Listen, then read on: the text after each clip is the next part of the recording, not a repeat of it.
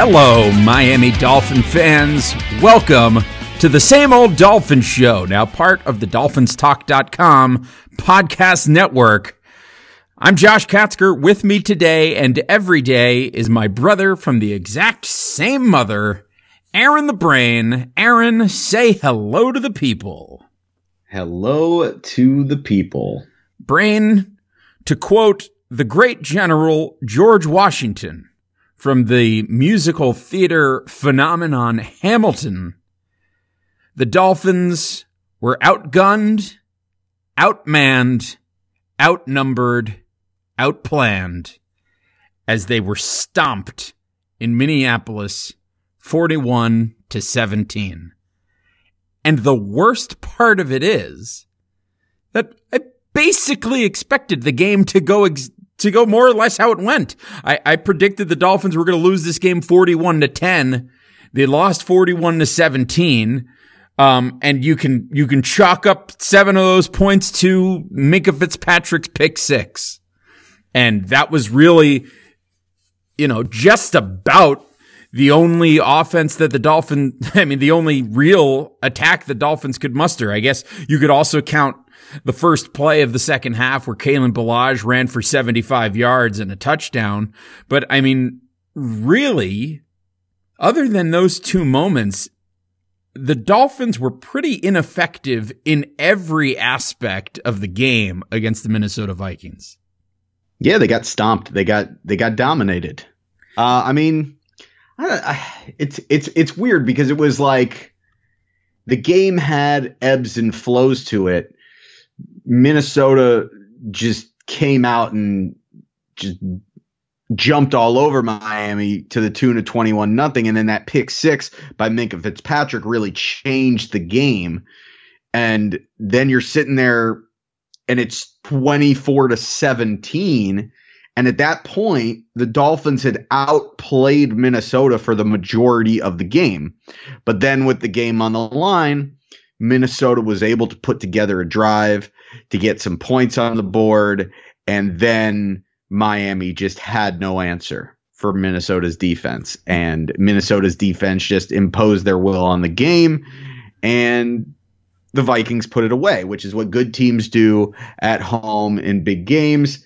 And the Dolphins, you know, with a chance to to make it a game with a chance to to make a statement with the game on the line, they just folded. They well, and that's the thing that they do. Absolutely folded. And that's what they do nowadays. That's been, that was the thing that we said in the preview. This was a prove it game for the Dolphins.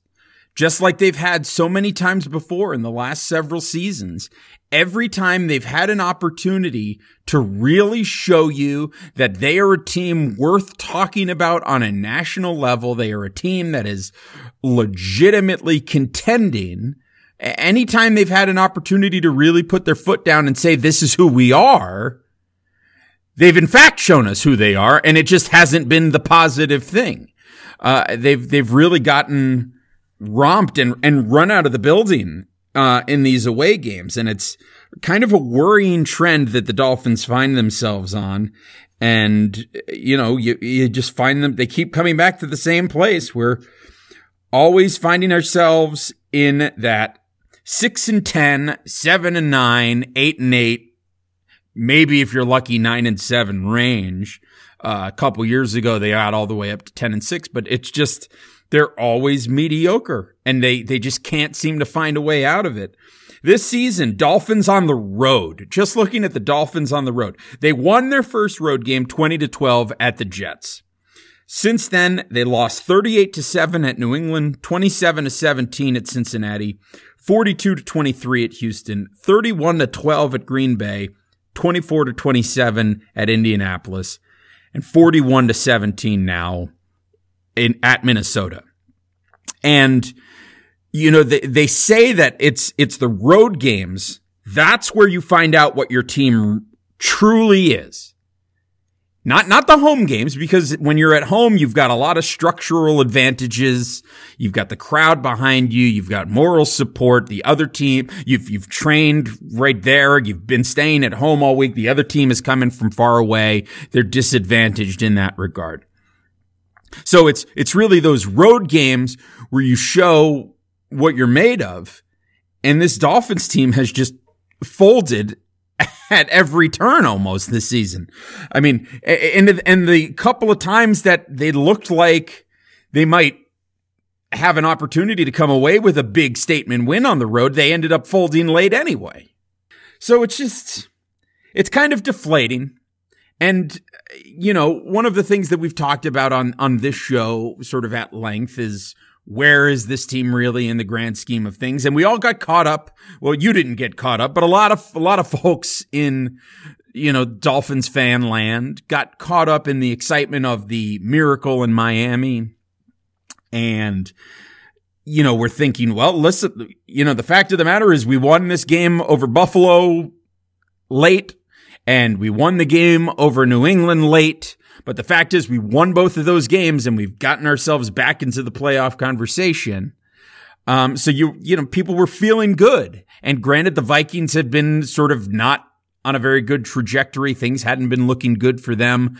So folks thought maybe this was a chance for the Dolphins to go and, and get a big road win. And really what it did was snap us back to reality and made you look at the fact that, you know, maybe this team isn't quite as good as, well, some people have thought. I mean, and the biggest thing is in this game, one of the biggest glaring red flags, and we'll talk about the negatives in this game. I think the first one that we need to talk about is the quarterback. Um, because as well as he has played in some of these games since he's returned, you've all, you always know with Ryan Tannehill, and he's shown us this over his entire career. He's always got a game like this one that he played in Minnesota in his back pocket. And it's been, it's been driving me up the wall and it actually has gotten me to thinking about, um, quarterback statistics in general because you look at Ryan Tannehill's traditional stats this season and, and, you know, it looks like he's having a pretty good season based on the stats. But those traditional stats, passer rating, completion percentage, those, those don't really tell the whole story.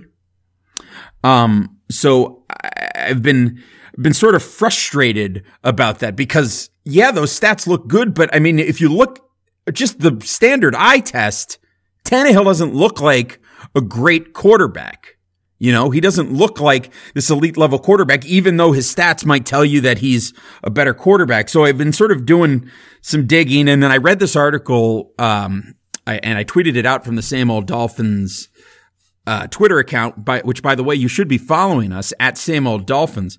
Uh, and it was it was written in the Athletic, and it was a really great piece about basically saying rest in peace to passer rating and the and completion percentage and those kind of stats that have been traditionally what was the sort of standard bearer for whether or not a quarterback is doing a good job. And and the, the crux of the story is that the league has changed so much since passer rating was sort of developed as an as a metric to measure success of a quarterback that you can't really uh you can't really use it to be an accurate reflection of what is actually good because it used to be that somebody getting a passer rating of 100 in a game meant that it was an excellent performance and now because of the way the game is tilted towards the passing game you have quarterbacks lots of quarterbacks regularly having uh, games where they've got passer ratings over 100. So it's sort of as time has gone by and the game has changed, it's no real, it's no longer really an accurate statistic to prove whether or not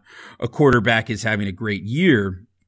So I, have been one of the sort of there, and, and, there are several different advanced metrics that they start to talk about. They talk about, um, uh, QBR, which is uh, ESPN's passer rating and, and, or, you know, sort of ESPN's version of taking passer rating and, and one upping it. And then there's like first down, uh, passing first down rate and some other things like that. But the one that I've stumbled upon that I think is really helpful in, in looking at, um, what do you call it? Looking at the f- more of the complete story is uh, the football outsiders metric, which is def- defensive adjusted, uh, not not DVOA, uh, defensive defense adjusted yards above replacement. That's DYAR, which basically aims to rank the value of a quarterback compared to an average quarterback, which in, in this article they they give an example of a replacement level or average quarterback is somebody like Colt McCoy or Brandon Weeden. So they basically aim to rank the value of Colt a quarter. McCoy and Brandon Weeden are average quarterbacks. That's what that, that's what they're listing them. Well, I've already seen the flaw in this. But they're basically taking the average of a of a quarterback compared to the average the average quarterback in a similar situation, whether it's a third and ten, or you're at the goal line, or in the fourth fourth quarter, or inside the the two minute warning. So it's the way that they figure this stat is that. Like, for example, Ryan Tannehill ranks 25th in the league right now uh, among 32 qualifying quarterbacks who've thrown 200 or more passes. His defense adjusted yards above replacement is 37. And so basically what they're saying is that a, an average or replacement level quarterback in the exact same situations that Ryan Tannehill has been in this situ- in this season over the course of and and these stats are prior to the game against Minnesota, mind you. So before he had that bad performance, they're saying the average quarterback, a replacement level quarterback, would be expected to throw for 37 less yards than Ryan Tannehill has this season in the exact same scenario. By comparison. Patrick Mahomes is number one in the league in defense, defense adjusted yards above replacement. And he is, his DYAR is 1,773, which means an average replacement level quarterback would be expected to throw for 1,700 less yards than Patrick Mahomes in the exact same situations. So obviously there are flaws in this, but this, this is a stat that takes in, takes a lot more into consideration than just your typical stats. And I think, you know, it, it tells you a lot to see Tannehill rated as low as he is, uh, according to that advanced metric. Yeah, sure. I mean, it, it's obviously look. Maybe it's a better metric than than passer rating. I think I think they're all flawed when they're just they're just stats, um, and, and they're they're based on I mean, so much of it is really based on the talent that's around you. uh, that, and that's that, certainly that's, true. That, that's certainly true. That's why. That's why, to me, as much and it, it, gets a lot of a lot of shit. A lot of people shit on on QBR, um, but I actually think it's a it's a valid statistic. The problem with QBR is that it it is subjective um, that basically with QBR they they what they do is is they basically determine on a play by play basis did the quarterback make a good play, an excellent play, or a bad play, and they they kind of give it like like like they they like give it like a one or a zero or whatever, and then it's like they come up with like a percentage of then the amount of points that they could have gotten uh, versus you know the amount of points that they did and they come up with like a percentage. And so it's basically a percentage of the time that the quarterback ha- plays well or makes the right play. And i think that that is that is valid but of course it's debatable because there are going to be times where the person that's who I don't know who evaluates it. I don't know if it's a team of people that evaluate it or if it's one guy that that is, you know, basically charged with watching each player and like that person kind of comes up with the QBR for that player and that game. Um, so I don't really know how they go about it, but it's, you know, I've seen it described as it's basically an editorial disguised as a statistic. Um, and that's fair. It's fair criticism. And I, I think no matter what stat, what um, metric you use, you're going to be able to pick it apart and you're going to be able to find flaws in it. But I think that's probably the best one because you're looking at it and you're not just simply saying they gained this many yards on this play, that's worth this much. Because so much goes into that. There's decision making. There's the accuracy of the throw. There's did the guy catch the ball? What was the defense doing on that specific play? Uh, so much goes into it on every single play to just say, you know, versus passer rating, which a guy could throw a screen pass to a wide open guy. I mean, it's a screen pass. It's the easiest throw that you can make. And then it's blocked really well, or it does. Maybe it's not even blocked really well. Maybe the defense just misses tackles, and it's just it's all the running back. But it goes for an 80 yard touchdown, and the quarterback's got a perfect quarterback rating. Right. And It's another like, what did he do to get that? All he did was get rid of the ball. Right. Or he could throw the ball to a wide open receiver. The ball hits the receiver in the hands and get bounces up into the air and then ends up getting intercepted. And as far as passer rating is concerned, that's an interception. Whereas, whereas something like DYAR that takes into account how that interception happens. And they, they penalize the quarterback less for an interception that is clearly not the quarterback's fault. So But I'm gonna I'm gonna take exception to. I mean, look, I'm not the I'm not gonna be the biggest Ryan Tannehill supporter supporter. I never have been, but I mean, really, we're gonna sit here and we're gonna look at it and say that if Colt McCoy or Brandon Weeden were the quarterback, that Br- Ryan Tannehill is 37 yards better than them, and that's it. And that's like, so he's he's just like not even like like how would you equate that as far as wins? He's like not even a win better than those two guys. Like, well, that's the thing. That's the, that, and I, that, I, I find that really hard to believe. well, and that's the other thing. I mean, and it's not as there hasn't been a metric developed developed for football um, that is the equivalent of the baseball wins above replacement. They haven't figured out that what that stat is yet for football in this in that athletic article actually they're talking about a PhD student somewhere who's working to develop the NFL equivalent of wins above replacement but they haven't figured it out yet. But I I under I certainly understand that when you look at it from the eyeball test you go well that doesn't make any sense. But if you consider Colt McCoy and Brandon Weeden to be replacement level quarterbacks and and you consider those guys to be replacement level quarterbacks when you compare them to somebody like Nathan Peterman Nathan Peterman, who is, I, I, I can pull up his DY. Now I'm curious. So now I want to go and see, uh, what his DYAR is here.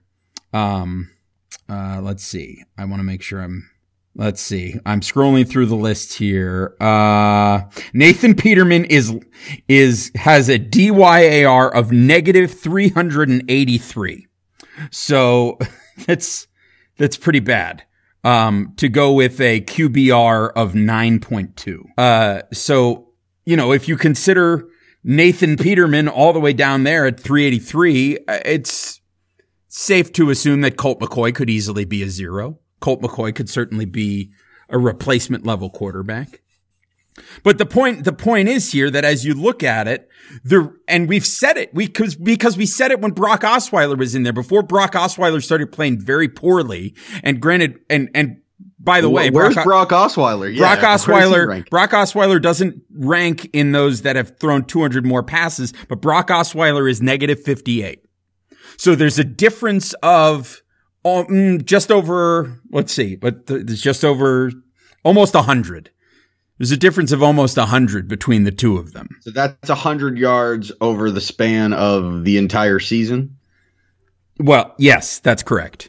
So, but that's, but I mean, it's not, it's seven, not purely yards. yards so it's, yeah, I mean, it's, it's not purely yards, but again, that's the thing. We talked about it. It's just a weird metric. It, it's a weird metric, but we talked about it after that, after the Bears game. We talked about how there wasn't a significant drop off between Ryan Tannehill and Brock Osweiler. And we started to see it, you know, as more time went on and you, and if I, and we, we've had conversations, you and I together, we've had conversations about, well, what games that Brock Osweiler played in do the Dolphins win if Tannehill's the quarterback? And yeah, well, yeah. And the, the truth is, is that, um, I don't believe that there is a game that the Dolphins lost this season that, that Brock Osweiler was the quarterback that, that they would have won if Ryan Tannehill was the quarterback. In fact, I would go so far as to say the only th- game that I think would have been different is that Bears game. And that one, I think we probably lose if Ryan Tannehill is the quarterback. But that being said, um, I don't know. I don't think we win that New England game last week if Brock Osweiler is the quarterback. You're probably right, but and so again, so I, I don't think it makes a lot of. And I guess that speaks to the to the metric. Exactly. That, exactly, and that's exactly that the record would be the same. And that's exactly my point because if you look at Tannehill, Tannehill's career in 2016, his his defense adjusted yards against replacement was above replacement was 10, which was good for 25th in the league. So again, I mean, he's basically the point that I'm getting at here is Ryan Tannehill is basically a re- replacement level quarterback. And so, and we're seeing that in his performance now as time goes on each week because he just seems to struggle. In, in 2015, he was 20 was his DYAR, ranked 26th in the league. His best season was 2014. It was the, that was the best season he had. And that is uh, before this season, if you look at his traditional statistics, that is generally, I think, where people think he had his best season. That year, his DYAR was 630, good for 12th in the league. Um, so, I mean, basically what I'm saying is, and, and we're, we're going to bring this back to the Minnesota game because we've sort of gone on about advanced metrics for a little while and probably bored half our listeners to tears already. But the fact is, Ryan Tannehill is essentially when it comes down to it, all things considered, despite the things that he does well, you take the things that he does well and you take them and put them up against the things that he doesn't do well and you combine them together. And what you get is essentially a replacement level quarterback. You're getting an average NFL quarterback. And because it's the same things that he has had problems with in the past, he had problems with in this game, letting the play clock run all the way down and then not snuffing out the fact that Minnesota is bringing a blitz and calling an audible to adjust and, and figuring out ways to work around the, the blitz that is oncoming. And I mean, and this also goes to the coaching as well. It speaks to the coaching because how do you, how do you see your offensive line collapsing around the quarterback over and over again and not make some kind of call to get him moving. You've got a mobile quarterback. How do you not use his strengths?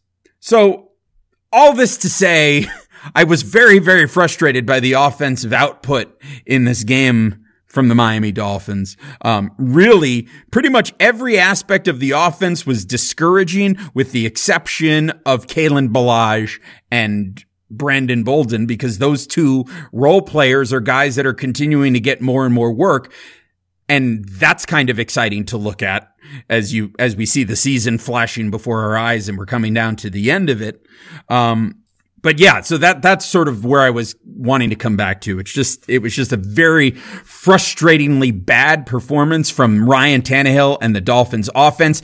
And it was, and what made it worse is that it's one that we've seen time and time again. And just when you think this is a player that has moved beyond that, he defaults back to the norm, which is being bad on the road. Yeah. I mean, that was a very long-winded way of saying that Ryan Tannehill is an average quarterback, and I didn't need to see you know advanced metrics or or go through all these stats. I mean, the proof but is you in need the pudding. To. You need to. The, I mean, not not you because you get it. There are people out there who believe that Ryan Tannehill is a top notch quarterback, has got another level that he can go to. Heck, Adam yeah, Gase was well, saying yeah, it. Say, Adam Gase was saying it this season that Ryan Tannehill hasn't even been close to his ceiling. And I'm sorry, he, we've seen his ceiling. His ceiling is what he's done, you know, the past couple of weeks. That's the ceiling for Ryan Tannehill. He can, he can make some good passes. And when everything around him is exactly as he, as he wants it, it's, he's fine. He's fine in those circumstances. But when he has to make adjustments and deal with blitzes and all of that, he can't handle it. And I, you can make the argument that, well, it's, you know, any quarterback that has defensive linemen bearing down on him and linebackers bearing down on him is going to struggle like that. And to a certain extent, that's true.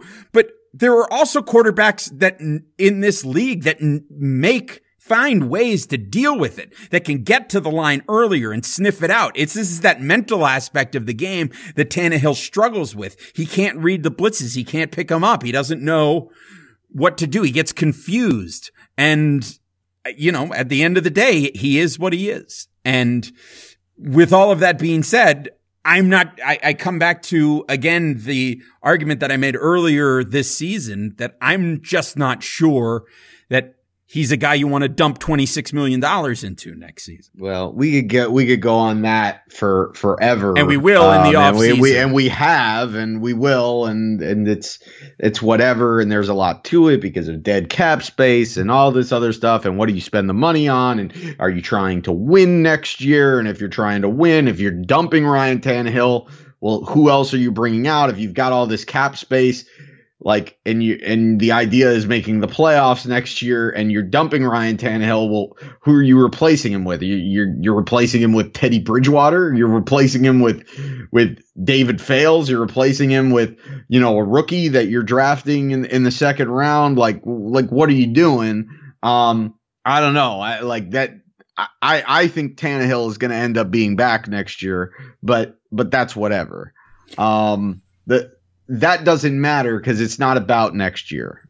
That's right. And it's about it's about the future. And this was an important game for not just the team to show to, to prove that they were, you know, that they had grown into something different. But this was an important game for Ryan Tannehill to prove that he could go on the road against a good defense and not shit the bed. And essentially he shit the bed. And we've seen this over and over again, and it's same old Tannehill, same old Dolphins. Will this team ever be anything else if it's Ryan Tannehill? And how many years are you going to go on with this experiment before you make the definitive decision to say he's just not that guy? And so you've got to if if if you're ready to make that decision, I know a lot of the fan base has been ready to make that decision. I know a lot of the fan base still is not ready to make that decision or has made the decision that he is that guy. And uh, you're not going to convince them otherwise based on this game because they're going to simply look at this game and they're going to say, DeVante Parker and Kenny Stills aren't good enough. This offensive line is horrendous. And you know, when Ryan Tannehill has time, he looks really good. And what I would say is that's every quarterback in the league. That is pretty much every every starting quarterback in the NFL. If you give them time and you put talent around them, they'll look pretty good. Uh, but what really separates the men from the boys, so to speak, you know, what really separates the really good franchise quarterbacks from the replacement level quarterbacks or whatever you want to call them, the slightly above replacement level, the the the starting quarterbacks who aren't franchise quarterbacks, the game managers, whatever you want to call them. What sets them apart is they're able to no matter the circumstance and they're not always going to win. They're not always going to go on the road against bad uh, against tough defenses and play well, but they show the capability of doing it on a somewhat regular basis to go up in a big game against a tough defense and play well. And we just don't see that from Tannehill. It just doesn't it doesn't happen. But you know, people will say, "Well, how can you say that? He played really well last week. Was last week not a big game?" And then you get into this whole conversation where you, have got you're, you're basically picking and choosing what's a what's a big game and what's not a big game, and are you just playing the result? If they won this game, was this not a big game? Because then you know, if he loses next week, well, then he played poorly. And what I'm getting at is that he cannot consistently play at a high level. Right, and that's been the, that's, that's been the case with Tannehill the whole time. Is that he's just he's he's just like the Miami Dolphins franchise. He's consistently inconsistent. Well, he is what he is, and that's uh, that like bad players. I mean, or not bad players. Average players don't play average the entire time. That's not what makes them average. What makes them average is what they do over time. and that they're gonna have these peaks where they look really good, and then they're gonna have these valleys where they look bad, and then they're gonna have a lot of games where they are average. Nobody plays at the same exact level all of the time. If that was the case, it'd be extremely easy to evaluate. But that's just not the case. And you have to look at Tannehill and you just have to look at it and stop giving him all of these excuses because I don't want to hear the excuses about the offensive line because did the offensive line have a good game? No. But the majority of this game, really, it wasn't until the late in the third quarter when Minnesota really turned up the heat on Tannehill. And it's not like Tannehill was was tearing them apart before then. And part of being a franchise quarterback is, like you said, being able to read what the defense is doing, snuff out a blitz, audible at the line of scrimmage, that mental aspect of the game, that improvisational aspect of the game that he has just never had. He's never possessed because he was a wide receiver in college and he's never been this student of the game kind of quarterback. He's never been that. He's always been a guy that has had physical tools and we're trying to teach him the quarterback position on the fly. And I'm sorry, but the experiment, it's just not ever going to go the way they want it as far as if the expectation is for him to be anything more than a serviceable starting quarterback or a game manager. If the if the if the expectation is for him to somehow catch up to his physical tools with his with the mental aspect of the game, it's just simply not going to happen. Yeah, I mean, if it was going to happen, at this point, happened. he would have it. Yeah, it would have happened. It, no quarterback has had the extensive career. I mean, we're in what year eight now, year seven, year eight of Tannehill, and we're still sitting here saying, "Well, he's still learning the position." No, you're not yeah, still learning the position. You've serious? been a starter your entire career. So exactly. you don't get it. So I, I think what you're trying to say here is that if the Dolphins are going to win anything with Ryan Tannehill, which I, I, I mean, at this point, we're all, if you're not convinced yet that they're not going to, I, I'm, I don't know what to tell you, but they, they just, they can win with Ryan Tannehill if everything else around him is great. The same way, you know, the Eagles won with Nick Foles. Correct. The Bucs won with Brad Johnson. The Ravens won with Trent Dilfer and Joe Flacco. It can be done, but it's difficult. It is extremely difficult, and you've got to have a great team around you, and you've got to have, more importantly, an elite defense. And it just seems like you're you're not close to having that. And Uh, like, are you going to sit here and say, well, we're going to keep Tannehill around for a couple more years while we're trying to build that and and just keep delaying, keep prolonging finding that guy? Because then you're finally going to build your elite defense and now do you have the same situation that Mike Tannenbaum found himself in with the New York Jets, which is he got himself an elite defense but then he had Mark Sanchez at quarterback and he got himself to a I mean really he backed into the playoffs 2 years in a row but caught lightning in a bottle to get to the AFC title game and then fell short because his quarterback wasn't good enough. Yeah, I and then and then a couple years later it was a complete disaster and that's Mike Tannenbaum's track record. That that is in fact his track record and I think we need to talk about the defensive side of the ball. We're talking about how Ryan Tannehill needs an elite defense. That is absolutely not what he has. And what we saw again is Matt Burke's defense just get absolutely shredded by the Minnesota Vikings. Yeah, and and look, some of it is on Matt Burke. Um, you, you some of it. Of, you can say a lot of it, but honestly, this defensive line is not good. No, the defensive line is small. is way they, too expensive. We're paying way too much money for this defensive line for the mediocre re- replacement level performance that it's giving us. Right, and I mean they they wasted a bunch of money on Andre on Andre Branch a couple of years ago.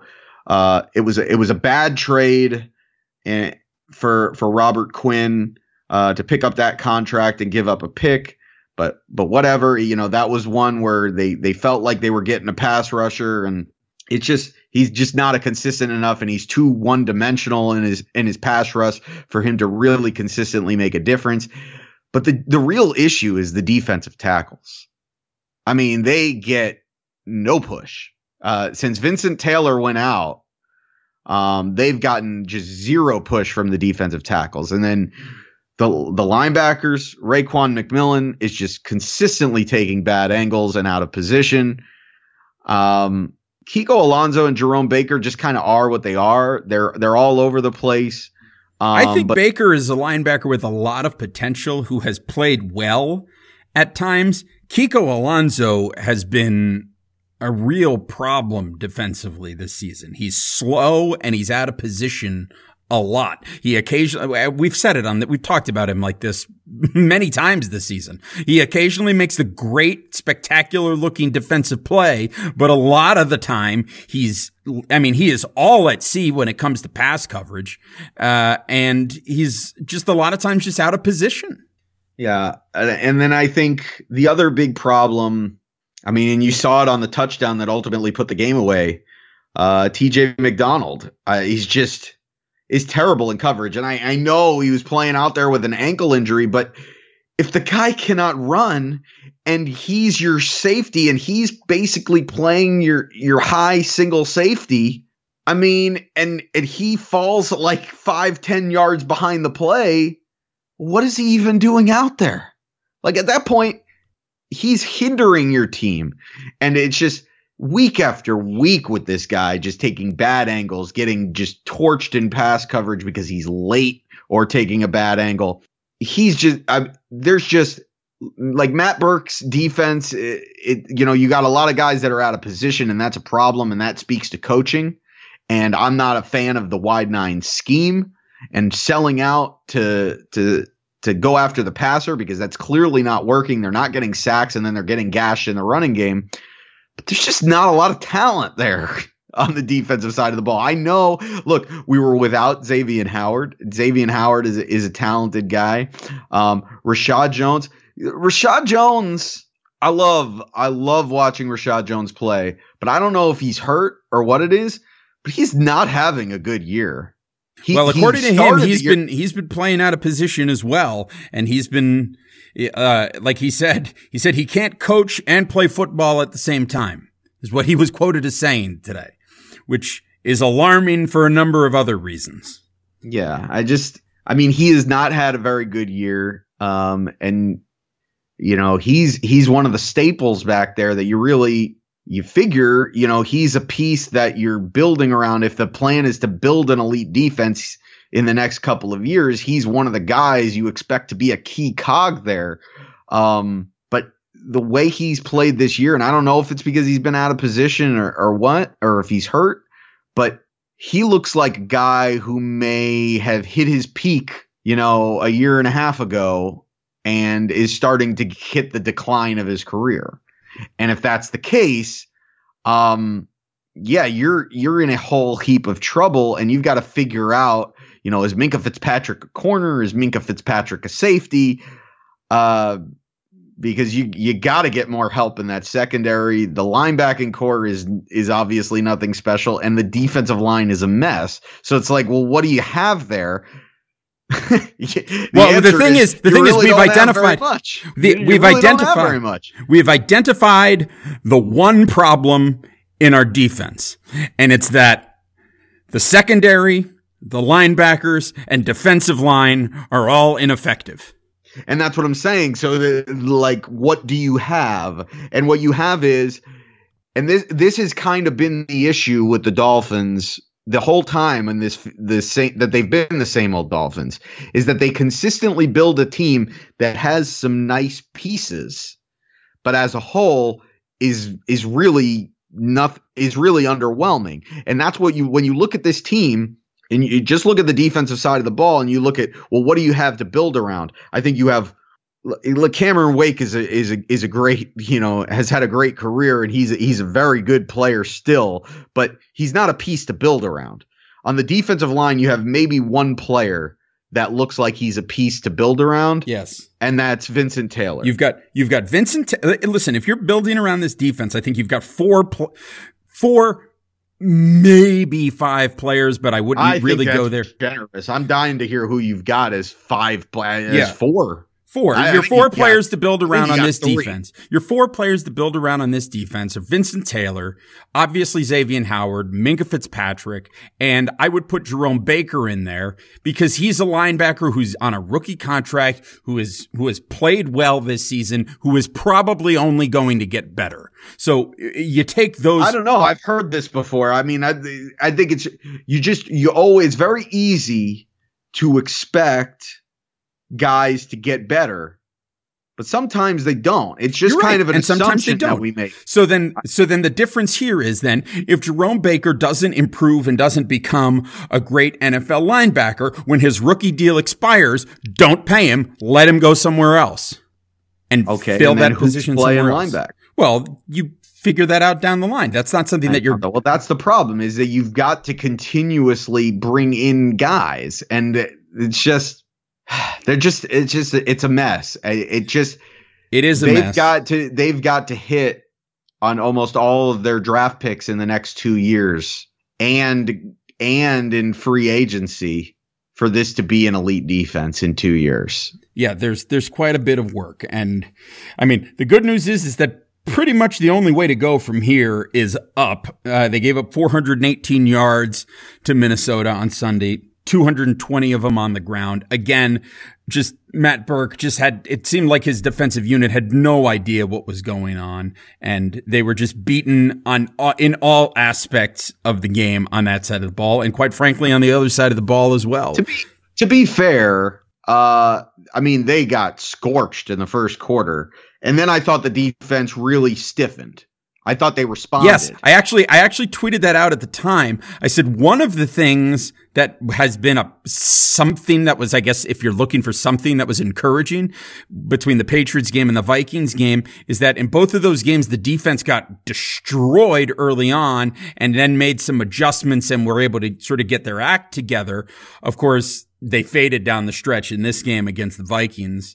Um, and really with, uh, Cousins hitting that long touchdown pass um, in the third quarter that put them up 31-17. At that point, it sort of put the game away at that point after the Dolphins had been sort of hanging tough. But, you know, the defense had done all, had did all right to, to bounce back from getting rocked in the first quarter.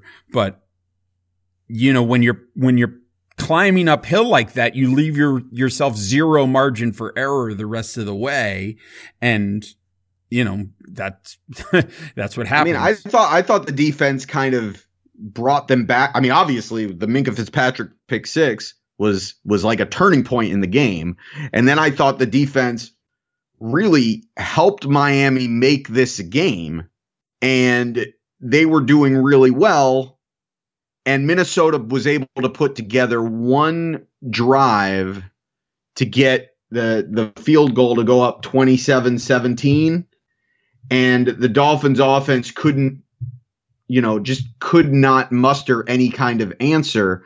And then they got the long touchdown pass. And that that that broke their back. You know that that touchdown pass put the game away. Um and I'm not going to sit here and say the defense had a good game, but I thought the defense played better than the offense.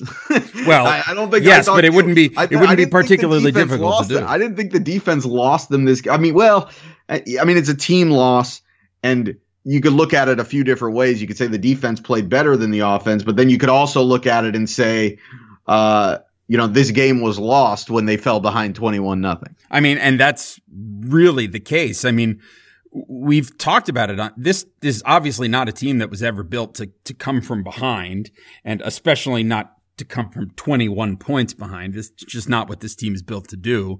And when they have a, when they have the kind of horrific out, output that they had today or on Sunday, you know, that just makes it worse.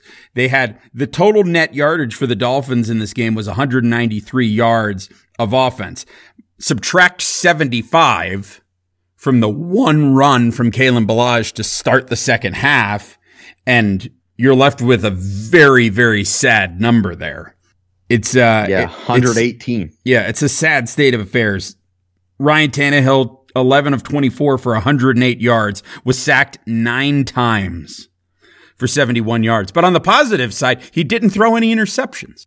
And that's what it looks like is that it looks like Ryan Tannehill in these games, he becomes, he plays scared and he's not willing to, to really get out of his shell and make the big throw. Uh, he's not willing to make the big decision or, or anything. It's just, he sees the pressure, he ducks his head down, he lives to, to see another down but that's not franchise quarterback. That's that you don't pay that guy to make you know twenty six million dollars, and that's and you you're not paying that guy to be the franchise quarterback that's going to lead you to the promised land, and that's but that's who Ryan Tannehill is. He's a guy that he's going to manage the game uh, just fine. But then you know there are there are certain aspects, nuances of the position in game management that he that he doesn't really excel at either. Um, but if everything is great around him, then you could win with him. But it's just there's just nothing all that special about him, and that's why it's so laughable when you look back at the the comments by Adam Gase. It's just he he the Dolphins have been mediocre his entire time here. You know, the entire time that Ryan Tannehill has been their quarterback, because Ryan Tannehill is mediocre. Right. If if Ryan Tannehill was truly the special quarterback that ev- that that some of his biggest fans will tell you that he really is, you would have seen it, and it would have made a difference. But it hasn't. Uh, Brain, let's see if we can find some positives out of this game. Oh, another negative that we got to talk about is uh, Frank Gore suffers an ankle injury in this game. He's going to miss the final two games of the regular season. And if the Dolphins should somehow make it into the playoffs, uh, he's not going to be available for that. So his season is done. Um, I would say based on how he performed this season, it would not surprise me to see him come back for another season next year. Whether that season is with the Dolphins remains to be seen. But that does, that negative does lead us to a positive, which is Kalen Ballage, who had 12 carries for 123 yards. That, of course, includes the 75 yard touchdown run. So without that, it's 11 carries for, uh, what, 48 yards. You know, and that's not great, but it's not terrible. It's over four yards a carry. So, but it was it was encouraging to see him. Uh, the little wildcat stuff that they're incorporating with him is good. I, I, I like to see him get involved. It was also nice to see him get involved in uh, the more traditional set. I like that he is he looks a lot more like he looks more like Frank Gore than Kenyan Drake, where Kenyan Drake is dancing around trying to pop the big play. Ballage is a straight north and south guy, just like Frank Gore, and I I enjoyed seeing that because he is really hitting that hole and exploding, which I think is really great. Um, so I liked seeing a little bit of Ballage. It, it doesn't, it's not surprising to me that we're going to probably see a little bit more of Ballage these final two games of the regular season. We'll incorporate Bolden into the lineup as well. Bolden had a carry for 12 yards. At one point in the Wildcat, looked like Bolden was going to throw the ball. At one point ended up not happening but it looks like there's some creative stuff going on there. But again, eh, you know, those that creative stuff, I like to think of it as icing on the cake. If you don't have a traditional offense, you don't have any cake. You just have a plate full of icing. And that's what the Dolphins sort of offense has been was hitting big plays this season. That's been what has produced the most for the Dolphins is when they're able to hit a big play. Um, they've been unable really to consistently move the ball down the field and get big drives. But again, a positive seeing Ballage in there. Um, what do you make? Do you make anything of the fact that Kenyan Drake had one carry for six yards and re- had three receptions for 28 yards? He is, Kenyan Drake has been mysteriously underused this season by the Dolphins, considering what he did at the end of last season. I think the majority of it is that Frank Gore has been so good between the tackles um, and consistent and that the Dolphins have very few playmakers who can do anything in space in the passing game. So he's been more he's been running more routes than he's been so he's been utilized in the passing game more than he's been utilized in the running game, especially since uh, the injuries to both first Albert Wilson and then especially Jakeem Grant. Uh, I think with both of those guys being out and both of those guys being guys that produce big plays in space in the passing game, I think Adam Gase looked at what he had and said, well, I've got Frank Gore can run between the tackles. Kalen Ballage seems to be coming on. And by the way, I, I've been very impressed with. I mean, he's he's huge. I mean, he he looks like like a faster version of Ronnie Brown um, or maybe like a young version of Ronnie Brown before he had that that like ACL injury when he had that one year where he was like where he was setting the world on fire and you know which was actually the one in 15 year um, and then he got hurt like halfway through the year he was on pace to have like a 15 or 1600 yard rushing season and then he was just never quite the same um, after that. Of course we also had Ricky Williams back after that but but Kalen Ballage reminds me of, of, that, like, and for, for him to have that size and speed and still hit the hole and, and showed some good vision and then and to have that breakaway speed to take that one play the distance, it's like, man, this is, this is a guy that's like a more powerful version uh, of Kenyan Drake so I've been really impressed with that. So it's like you look at you've got Gore and then you've got Ballage, and then you're you're lacking something as far as playmakers in the passing game. So it makes sense that you would put Drake out there to do that. I get it. Um, but at the end of the day, I still think you've got to find ways to get him the ball. And if if he's only touching the ball four times, I think that's that's underutilization. Whether it's you know running the ball or passing the ball, like it's just you're not utilizing him enough. And then the other part of it is that he just continues to disappoint when he's put into position as a pass blocker. And how do you trust him? Uh, because, you know, a lot is going to be made in this game about the sacks. Um, that's going to be the headline. Like when when people talk about this game, they're going to oh the offensive line and we gave up nine sacks and and that's fine, that's warranted. But five of the nine sacks happened on the Dolphins' last three possessions. Three of the four of the first four sacks, which at that point happened really over the first three quarters of the game when the game was still really in question. The thing things got out of hand once it became 34 to 14. But thing but before things got out of hand and the Vikings just started pinning their ears back and blitzing on almost every play and the Dolphins seemed to have really given up. They seemed to have like lost all hope that they could do anything on offense. The sacks that came came almost exclusively on the running backs. They came on blitzes where the running backs were unable to pick up the blitzing man. And those, and at least two of them were on Kenyan Drake, just completely whiffing on blocks. And this is not the first time that we've seen it. And there is more to the position than simply running the ball and catching the ball. You have to be able to block.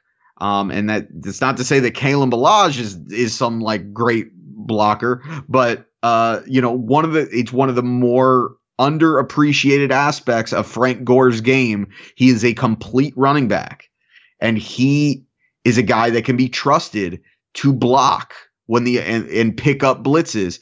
And until Kenyan Drake can really excel at that and consistently be good in blitz pickup, he's going to lose snaps because you need to have a guy that can do that, especially a guy who's as versatile as as Kenyan Drake is, who you want to to have in there on third downs. Well, if he can't block, he's going to to lose third down snaps. So it's really, um, you know, I, I understand it. I do think that he needs to. You need to find ways to get him the ball more, but there there are reasons why he hasn't been utilized as much and you know, it'll be interesting now with with Gore out for the remainder of the season to see what the split is like between Ballage and and Drake.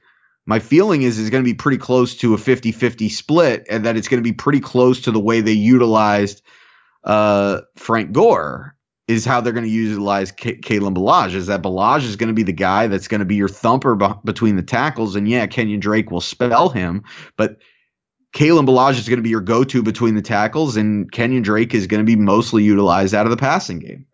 Brain, any other uh, aspects of this game that you want to discuss, or we're going to move on? Um, put this one behind us. Anything? Anything else? Any I mean, there probably aren't any positives left, but is well, there Minkah, any? Fitzpa- Minkah Fitzpatrick, I thought Minkah- played well in He had his big pick six. Yep. He, well, he had the pick six, and and and though he was beaten on a couple of throws, uh, you know, where th- there were really there were plays where he had good coverage, and and guys like you know Adam Thielen made a couple of plays where you know he's just a crafty player, and and it's not like the coverage was bad, but Thielen was able to kind of use his body and his hands to create a little space, and then Kirk Cousins put the ball right where it needed to be. I thought Minkah Fitzpatrick played well at corner, being tasked to basically be your number one corner in this game with Xavier and Howard out. And it just begs the question we got to figure out. I think one of the biggest questions going into this offseason is in finding Minkah Fitzpatrick's long term position, is he going to be a corner? Or is he going to be a safety? I know he'll play nickel a lot and he'll probably move around to some extent, but really you need to find this guy a permanent position. Is he a corner or is he a safety? And it, what's exciting is is he's played well wherever you put him, and so I, I, I think he that that I think was a good positive. I think probably the only positive to take away from the defensive side of the ball. Well, I'll wrap us up here today with with one other positive, and I know nobody's in the mood to talk about it, but we're going to talk about it because it is still a reality.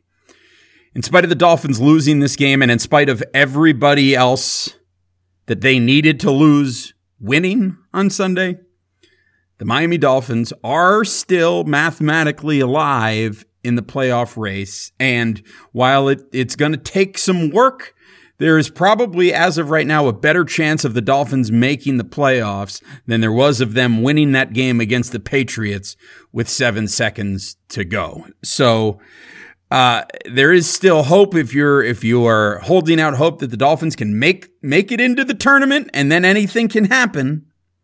Uh, there there is still hope. It's going to take a lot of results going the right way. Basically, it all starts on Saturday. You need Tennessee to lose to Washington, and you need the Ravens to lose to the Chargers. Uh, Washington is currently a 10 point underdog on the road to Tennessee, so that looks tough. If Tennessee wins that game, you need the Colts to lose at the Giants uh, on Sunday. The Colts are currently 10, 10 point favorites to beat the Giants. And if the Colts win on Sunday, well, then you also need the Patriots to lose at home against the Buffalo Bills for the Dolphins to stay alive. So it's quite a bit. And then obviously the, the, I guess the one that is unstated, the one that is obvious is that the Dolphins need to win at home against the lowly Jacksonville Jaguars to keep their hope alive. And if they can win that game and they can get some of those results to go the way that they need to, there is still a chance. There is still a path to the playoffs for the Miami Dolphins, but it starts with really they, they need to they need some results to go their way on Saturday and they need to beat Jacksonville on Sunday. And that's really what it comes down to. Uh, but I think that is going to wrap us up. We've gone plenty long here on this episode of the Same Old Dolphin Show. So, Brian, why don't you tell the people where they can find you? Can find me on Twitter at Aaron the Brain. And uh, so you should absolutely be following Aaron the Brain. Send him your thoughts about his opinions. Give him your takes on his takes. I'm sure he'd be happy to engage you in conversation. I would be, I would be happy for you to talk to me about my takes. I'm at Amplified to Rock, tweeting most often nowadays from the Same Old Dolphins Twitter account at Same Old Dolphins. Uh, we're also on Facebook, facebook.com slash Same Old Dolphins. Like us over there. We are Every episode of the show is now available on dolphinstalk.com because we are part of the dolphinstalk.com podcast network. So make sure you're checking out dolphinstalk.com every day for all of your Miami Dolphins content, hashtag content needs. You can also download, rate, review, and subscribe to the show on Apple Podcasts. We'd really appreciate you taking a few minutes to do that. We're also on Google Play, uh, Google Play Music and Stitcher, and every episode of the show is on SoundCloud as well. So we hope that you will follow us on all of those places. And if there is anywhere out there a podcatcher that you prefer, a service that you prefer to use where you can't currently access the show, tweet at us at same old dolphins. Let us know, and I will do what I can to try to remedy that situation and get you on that service. Service, uh, just like we had some people say, "Why aren't you on Google Play? Why aren't you on Stitcher?" We we addressed it, and now we are. So, uh, you know, let us know if there's a service that you'd, you'd like us to be on. Holler at me, and we will take care of it for you.